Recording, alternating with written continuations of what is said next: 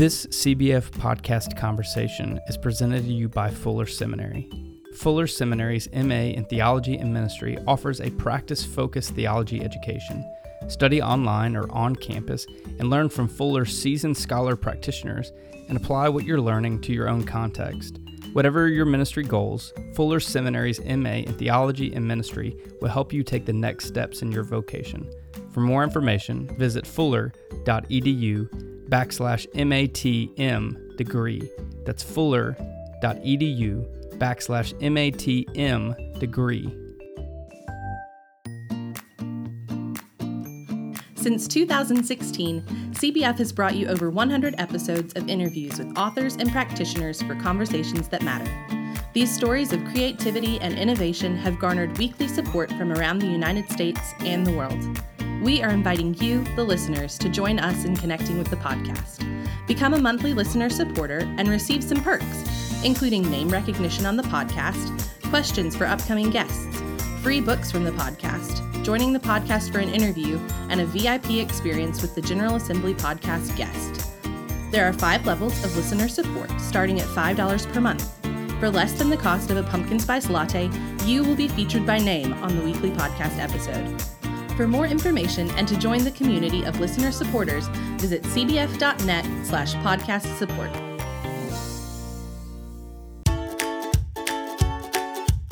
This is the Cooperative Baptist Fellowship's Conversations. We are bringing you stories from across the fellowship through interviews with people doing groundbreaking work in renewing God's world. Ideas, stories, and innovation from ministers, authors, and practitioners from across the fellowship and beyond. Hey, podcast listeners, this is your host, Andy Hale. We are thrilled to bring you another year of CBF's podcast with a cavalcade of brilliant guests such as Father Tom Reese, Washington Post Sarah Pulliam Bailey, Mark Charles, Soong-Chan Rah, and Matthew Paul Turner. And that's just skimming the surface of the first few months. As you know, last fall, we launched the Podcast Listener Support Project. This is an opportunity for you to connect closer with the podcast and premier guest. By becoming a podcast supporter, you can join me on an interview with premier guests such as Walter Brueggemann, Sarah Bessey, and Brian McLaren. So check out cbf.net backslash podcast support. And now, on to our conversation. Our guests for this week's CBF podcast conversation are the Cimorelli sisters. There is Christina, Katherine, Lisa, Amy, Lauren, and Dani. The sisters are musical artists from Southern California as well as YouTube stars. Now you can add to their list of accomplishments published authors. Ladies, welcome to the conversation. Thank you for so having us. Now, four of the six were not able to join us. So tell tell our audience who's with us. Yeah, this is Katherine, and then and this is Amy. now, y'all uh, grew up in a house with. Uh, I grew up in a house with three brothers, and uh, I often praise my mom for uh, allowing us to live because I'm not sure how she didn't murder all three of us boys for her sanity. Um, I, oh my I, god! Yeah, well, I love my brothers and I like to be around them, but I can't imagine going into the going into work with them. Uh, so it's rare to find two siblings that can share a common goal, let alone six. So so walk us through how all this came about. That all six of y'all are in the same job together. Oh my gosh! Well, it's kind of a crazy story. Um, our so our mom is kind of like I guess the root of our love of music. Um, our mom has her master's in piano, and she taught us all to sing and play the piano when we were really little. And so music was always just like a huge part of our life, very naturally. Um, also, I don't know if, we mentioned, but we have five brothers as well. So there's 11 kids in our family. We were just like this big homeschooled family. And um, so our mom taught us to sing. Um, she started a choir at our church just so we could like learn harmonies and sing them at church. Um, and then we just did like, I don't know, singing at nursing homes that our grandma would have us sing for and stuff like that. So it was kind of like very natural having music in our house all the time. And then um, when we were teenagers, um, our oldest sister, so this is Katherine, I'm the second oldest, and Amy is the fourth. fourth She's the fourth girl. oldest, yeah, girl. So Christina is the oldest, and she kind of had this dream to start a band, and she had these really big goals of like getting a record deal and moving down to LA because we grew up in Sacramento. Um, so it was kind of like I don't know. We were teenagers. I think Christina was 17 when she kind of had this idea, and my mom originally she wanted to do a band with her friends, but then our mom was like, well, why don't you do it with your sisters? I mean, they're musical too, and you guys live together, so it'd be a lot easier. So I don't think all of us are really on board with doing a band at first because we kind of had our own things going on. But um, she kind of coaxed us into it, and then eventually we ended up doing it together, and we kind of started um, the band in 2007. So that was kind of how everything started. So, I mean, for your five brothers, are they okay not being as successful as you? Well, they're very successful in their own rights at what they do, but they don't like um like they it's not they don't our music is not the kind of music they jive with, if you feel me. They're yeah. very much into like Metallica or like more like guitar driven, like rock stuff or like teen music because like three of them are younger. They're like 18 to 14. So they all do their own things and they love to support us, but it's definitely not something that they could see themselves doing. Well, if they're listening to Metallica, we we do need to influence them to listen to your music a bit more. Uh, Metallica is, oh, is, yeah. is, so far gone. So, but uh, so you're you're from Northern California, but now you're in Nashville. Um, is that right? Yes. Yeah. So uh, I imagine this time of year, you you really would rather be back in Northern California. Um, no. I mean, it's funny. So we grew up in um a suburb of Sacramento, and we were about an hour, hour and a half outside of Lake Tahoe.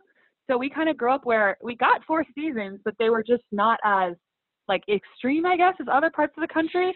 But like it snowed at our house a few times growing up. Like the winters were rainy and more cold. Like we definitely got seasons, but I don't know. I feel like Nashville also isn't that extreme with seasons, especially compared to like other parts of the country. Yeah. And it was weird living in Southern California where there weren't any seasons and people were like surfing on Christmas. It didn't feel right. Yeah, that was yeah, because we moved down to LA for five years. So we were in Malibu and we were like right by the ocean and that was just very strange because it was the weather was like always the same. Hmm. So, walk us through the choice to come to Nashville versus staying in LA. Oh man, that was yeah. So that was deep. Um, basically, so we moved. We well, I kind of have to back up a little. So we started our band, and for two years we would travel around Northern California and um, play shows at like small little events wherever they needed a band. And we ended up actually recording at a local studio in Sacramento um, our first EP, which was really exciting us. Um, ironically, it was actually the first place that our mom recorded. She um, was in a Christian band, like a Christian rock band, when she was a teenager. So we got to record at the same studio as her, which was really cool. Um, and then around that summer, it was really weird. There was a local magazine that did an article about us that was about like um, big, I don't know if it was big families or just families in the town. But in the article, the interviewer mentioned that we love music and that we had recently sung the national anthem at a Kings game. So anyway, that this woman locally who worked for the California State Fair read the article and asked if we would sing the national anthem at the state fair. And then she ended up um, asking if we would perform. Well, actually, my mom said, "Oh, they actually perform their own music. They have a band. Um, if you could, if you have any like opening slots there." And the woman was like, okay, yeah, we'll give them a, tr- a try. You know, I think she was kind of thinking like, I'll just put them on the smallest stage, you know, throw them a bone because I don't know if they're any good. But through that, the performances at the California State Fair, we ended up getting asked back and we ended up getting 11 more shows for that summer. And they announced us at the very end as the fair, the fair favorite. That's what it was. So that was pretty cool for us because we were just teenagers. Um, and we were kind of like learning how to perform as a band together and you know live performance and all that and then in 2009 so we'd already been a band for two years kind of doing these local things in 2009 um, it was actually my idea which is kind of crazy but there was just like people were just starting to do covers on youtube and i had this crazy idea that we should sing party in the usa which um, was like a really popular song at the time and upload our cover of it and then um, put it on YouTube. So we did that, and it ended up going viral. And we ended up getting discovered by a manager who was very successful from London. So her daughter in London found our video and you know we're in Sacramento. We didn't have any connections to the music industry. That ended up being a huge connection for us. And long story short, we ended up in less than a year getting a record deal with um, Universal, so like a major label, and moving down to Los Angeles for five years. So we lived um, outside of LA for five years, and we were in you know enmeshed in the pop industry there, and um, it was. I mean, I think we're grateful for the experience. We learned a lot. We got to work with some really incredible people.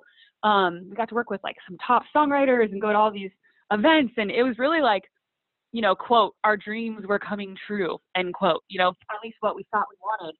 But at the end of those five years, we found ourselves emptier than we had ever felt and we kind of were on the verge of quitting music. And I think the the reasoning the reason for that is um, it's just really hard to be Christian and be in the pop industry because we never were fully a Christian band.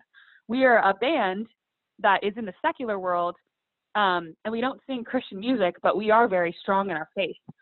So it was confusing to have to like have our morals and not want to kind of give in to the typical what they expect of women in the pop industry of like basically selling yourself for your your music we didn't want to do that so it was very hard for us to kind of fit in and make it in the LA pop industry and we felt very out of place and very lost um, but we still had our YouTube and our YouTube was growing we were getting millions of subscribers um, we got over a billion views so it was confusing so it was like we were having so much success we knew that the fans liked it but the industry didn't really seem to understand it. Yeah, so, they couldn't find a place for us.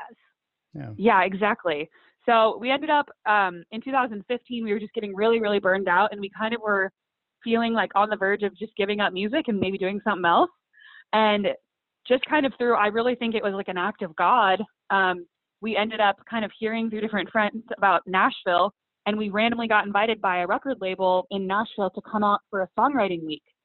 So we came out to Nashville in January and we absolutely loved it. And we ended up leaving our label and moving to Nashville um, four years ago. And I think that was one of the best decisions that we ever made. It completely revived our souls. Hmm. Well, it's refreshing to hear. But I've also heard the Christian music industry can be cutthroat as well. I mean, it's very competitive. They're looking for certain look and feel, and it always seems to be trying to replicate whatever's happening, quote, in you know the normal music industry. Uh, so I think it's something to be mm-hmm. said that y'all have, you know, maintained the integrity of your faith, but also done music that doesn't necessarily kind of um, alienate you from a certain audience, which I think allows you to kind of speak to a broader audience. Um, you do covers and original music. My personal favorite was your cover of uh, One Direction's "Live While You're Young." Uh, but, oh, that is such a fun video. I love that video. Well, what's what's your, what's your favorite uh, group to cover? Who do you who do you wish y'all that you, maybe y'all have coming up that you want to cover? Oh man, um, that's a good question. Amy, what do you think? I really like how we can kind of do what like cover whatever we want. My favorite covers are usually our One Direction covers that we did while they were band. R.I.P. One Direction. Um, but I I'm so excited that throwback things are coming back to popularity. So I'm looking forward to maybe doing some throwback covers if we go down that direction. Yeah. Well, I was hoping you wouldn't like age some of us out, as my uh, eight-year-old daughter says when she talks about things that seem to be like a long time ago. She says, "You know, back in the 1980s, Dad, when you were a kid." So, uh, so funny. You produce your own music. Um, it, that's a different beast altogether. Um, wh- what do you love about writing your own music, and what makes the process difficult? Oh man, that's a really good question. I mean, I think for so for us for our songwriting, it's different for every song. Truly, um, some songs someone will come in with an entire song already written top to bottom, and it's just perfect, and we all love it, and it's like, okay, this is perfect for the band. Let's do this. Sometimes um, someone will come in with like a half-written song, and we'll finish it up together. Um, or sometimes we'll all just write a song together from scratch. So it's the process is definitely very different depending on the song. Um, I guess one of the harder things is having six sisters. When you when you do write a song just by yourself and you have like a certain vision for it, and then you bring it into for the band, it's kind of like sometimes you do have to kind of compromise a little bit. Like maybe there's a few things that the band, you know, the rest of everyone is like, well, you know, if we change this a little bit, that would fit better for the group. But you're like, this is my original song. So I think that's probably one of the harder harder parts of songwriting together. But I think one of the the most amazing things about it is just the ability to express ourselves and what we're going through um, and share that as sisters and then share that with our fans. That's just an un you know uh, I don't I can't even describe it. It's like an indescribable experience that is so unique that we get to share together. This podcast is presented to you by the Center for Congregational Health. At the Center, we believe God has called and empowered congregations to change the world.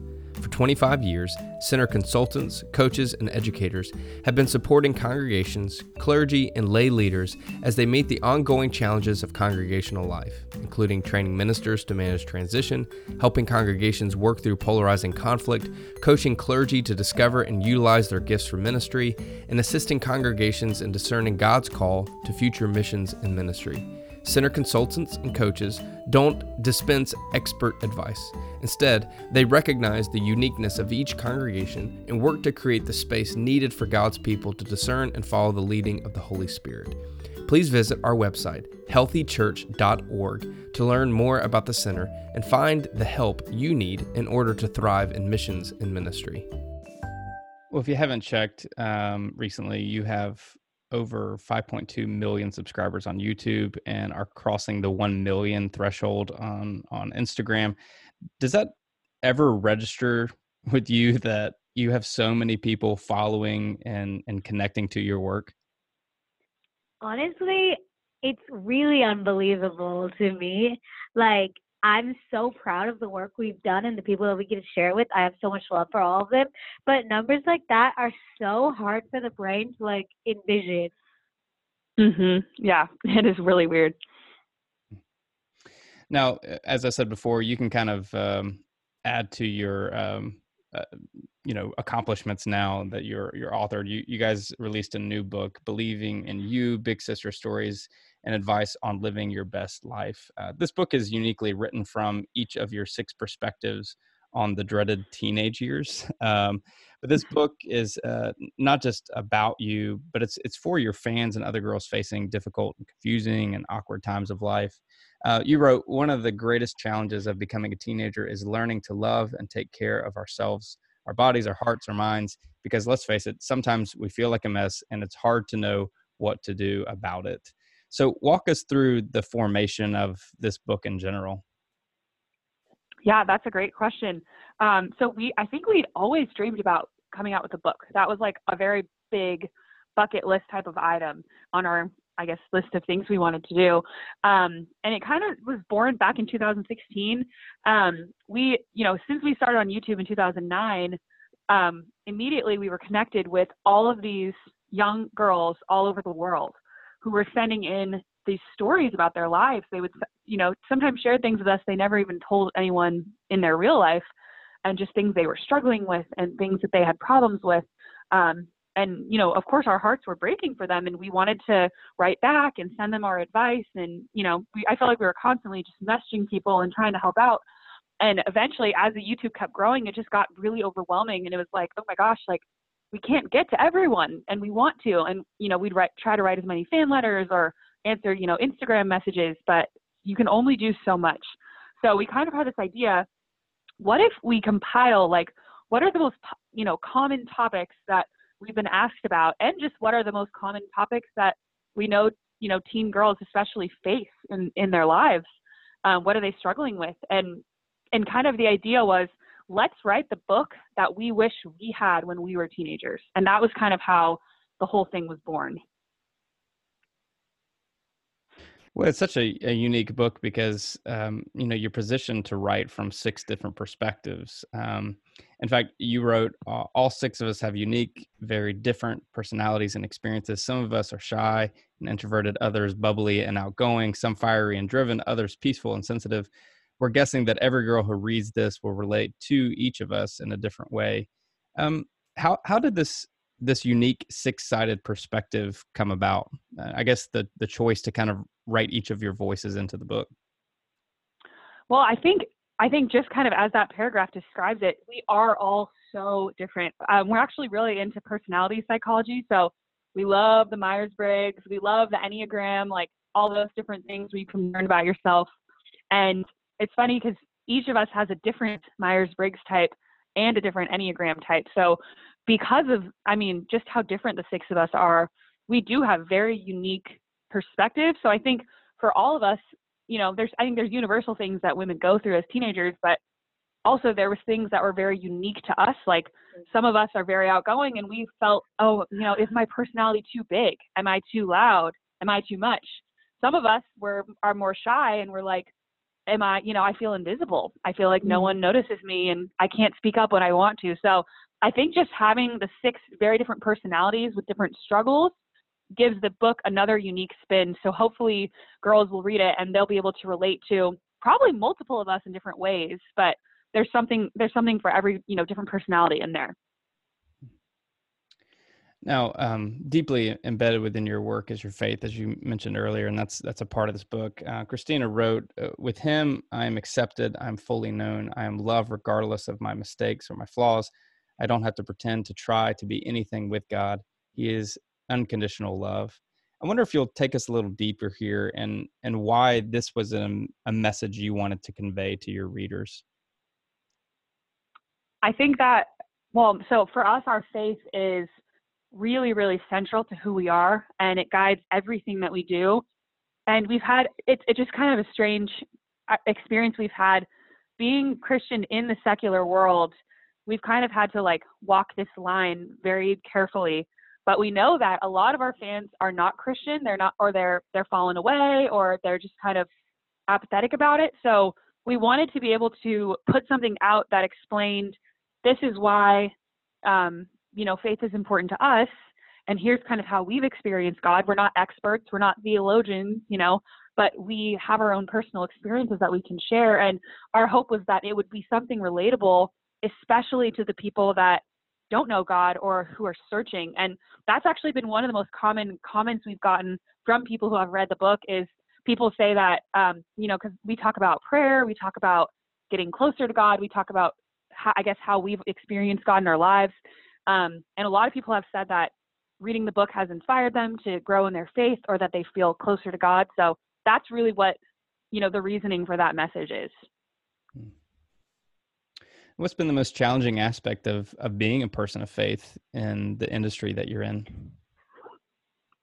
I think it can be kind of an isolating space to be as a person of faith because that's not something that's talked about regularly, but we've really tried so hard to just stay true to ourselves no matter what people say, no matter what the people around us in industry say, or no matter what um, comes our way, what challenges, to be like, this is our faith, and we're here to proclaim it in uh, many different ways. Ones that involve talking directly about it, and ones that just involve leading by example.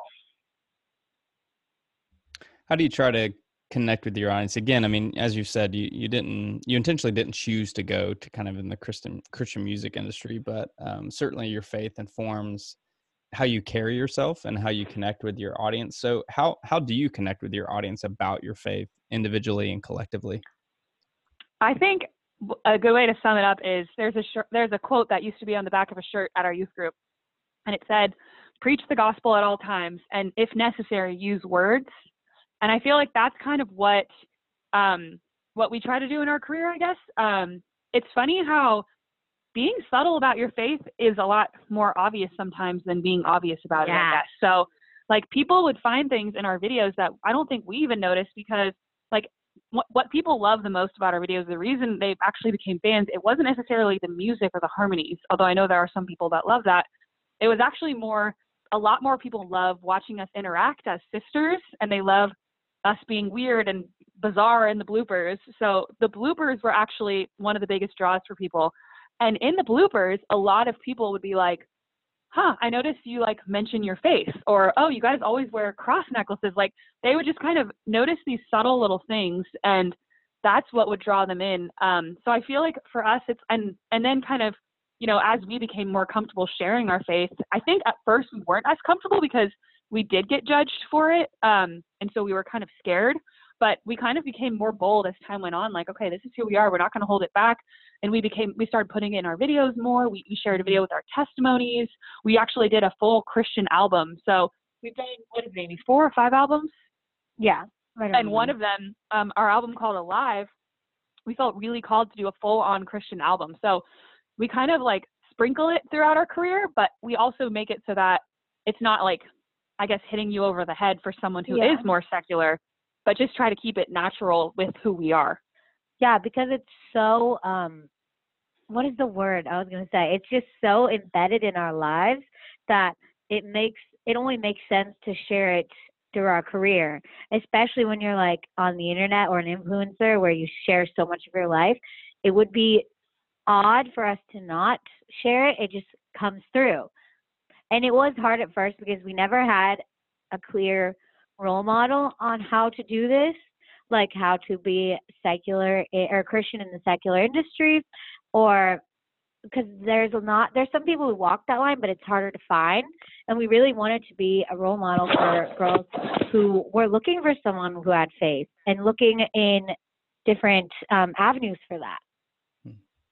Well, it's a unique position y'all are in. Um, I, I say that primarily because y'all are uh, Christians. Um, you come from the Roman Catholic tradition. You know, for many people who experience kind of the Christian music industry, it tends to be kind of evangelical. So, how do you think you've?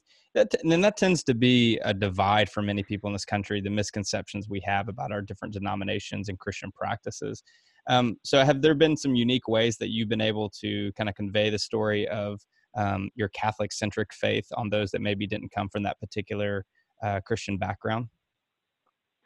That's a really good, a really good and deep question. I feel like, I feel like in general we've had a really good experience with evangelicals. Like I feel like they've been very welcoming, um, and a lot of our really good friends are evangelical. So I don't even feel like we have to necessarily, I guess, defend it as much because we are really proud of it. We love our Catholic faith. We're really open about it.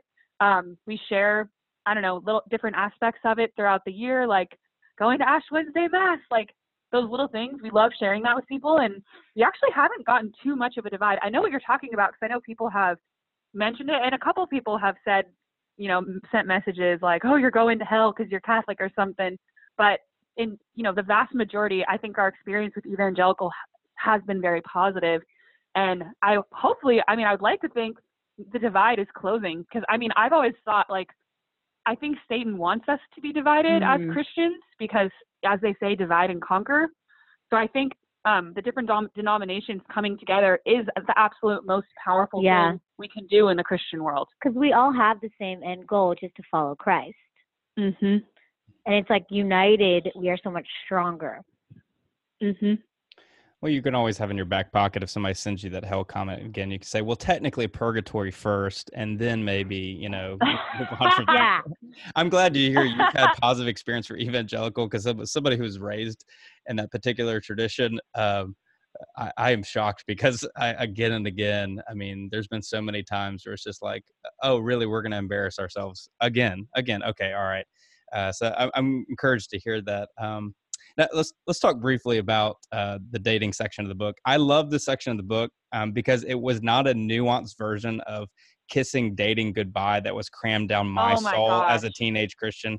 Um, you know, I have Oh two gosh, yeah. daughters, and I've informed them that boys are stupid, and I should know because I am one. And my advice to them is that you know, boys' brains don't fully form until they're in their twenties. So maybe, you know, my advice is if you don't want to start dating till you're 30, I would be okay with that. Um, Honestly, that was our mother's advice too, but it was more 24. So this year, now that I'm 24, I'm finally old enough to date. But that was more of not a rule, but just like, oh yeah, you should wait till you're older when the brains are fully developed.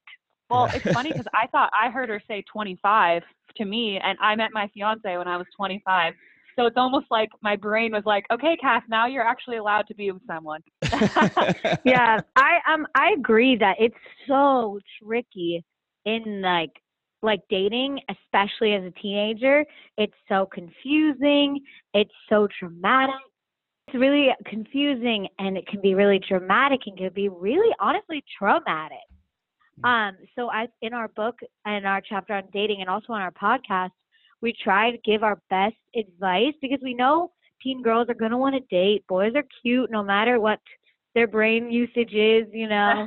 like um so we try to give them the best advice so they can be armed to make the best decisions that they can and to protect their heart but also to open it well what i appreciated most about the chapter is it's coming from um, from you um, you know from the experience y'all have had versus i think oftentimes at least from the christian tradition the dating advice they're getting are from some you know 40 to 50 year old white guy you know sitting in an office somewhere or has pastored church and it's like i don't necessarily know if uh, that's who i want speaking to my daughters about about dating from a from a spiritual standpoint. So i was grateful for the chapter on that and, and the grace you give to to us guys even though our brains some of us really don't fully form until we're in our mid 30s so um wow oh my gosh oh we appreciate that yeah, yeah we really appreciate that well, what's, I think what's... dating was really important for us for to to include in there, and because I I agree with you. Like I read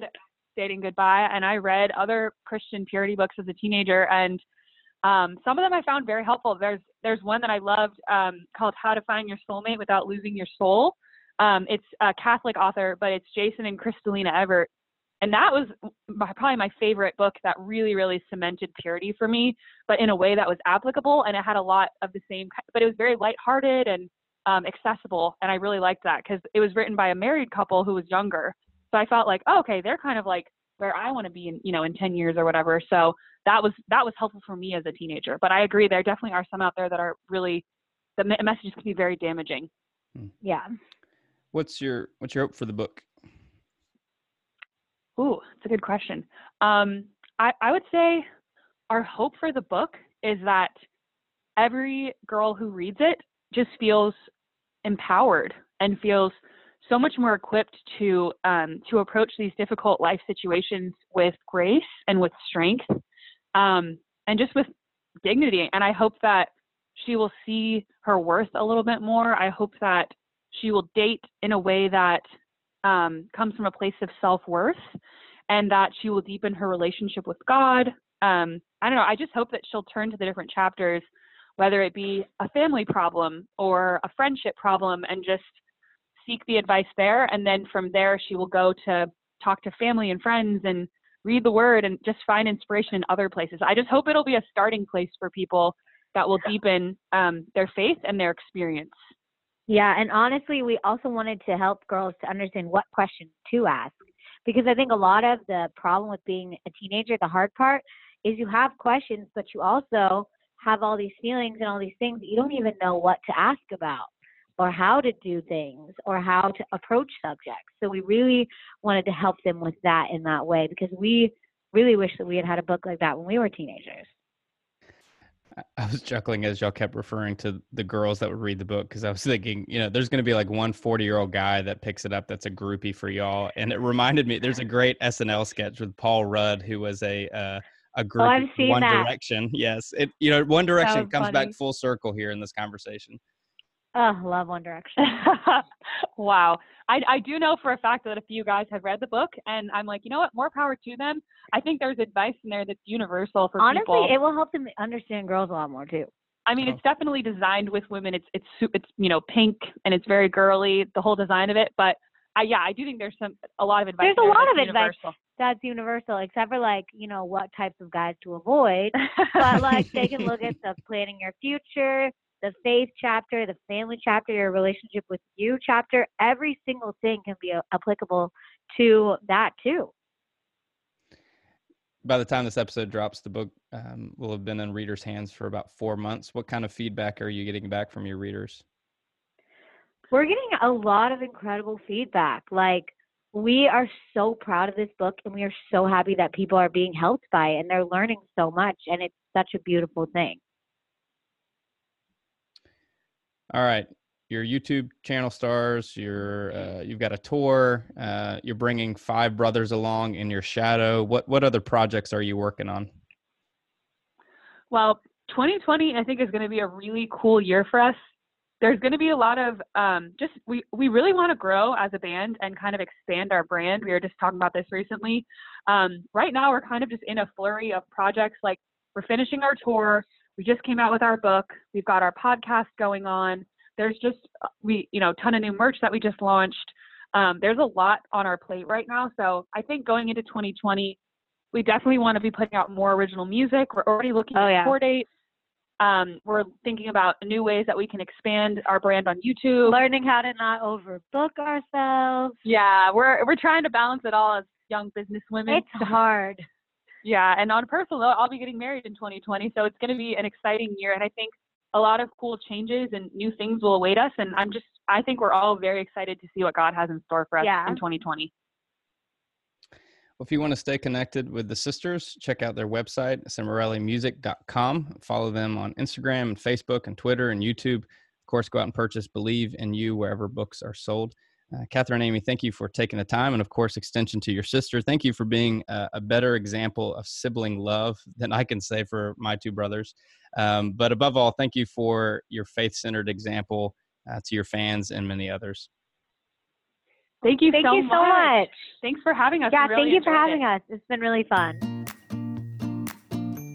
Since 2016, CBF has brought you over 100 episodes of interviews with authors and practitioners for conversations that matter. These stories of creativity and innovation have garnered weekly support from around the United States and the world. We are inviting you, the listeners, to join us in connecting with the podcast. Become a monthly listener supporter and receive some perks, including name recognition on the podcast, questions for upcoming guests, free books from the podcast, joining the podcast for an interview, and a VIP experience with the General Assembly podcast guest. There are five levels of listener support, starting at $5 per month. For less than the cost of a pumpkin spice latte, you will be featured by name on the weekly podcast episode. For more information and to join the community of listener supporters, visit cbf.net slash podcast support.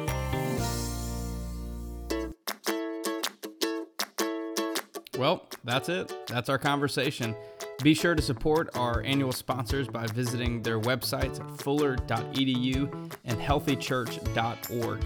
Check out cbf.net for information about our church starters, field personnel, advocacy work, chaplains, and much more. Oh, and uh, one more thing. I don't think we've mentioned it on the podcast before, but visit cbf.net backslash podcast support for ways that you can contribute to the CBF podcast conversations and get some pretty cool stuff in return.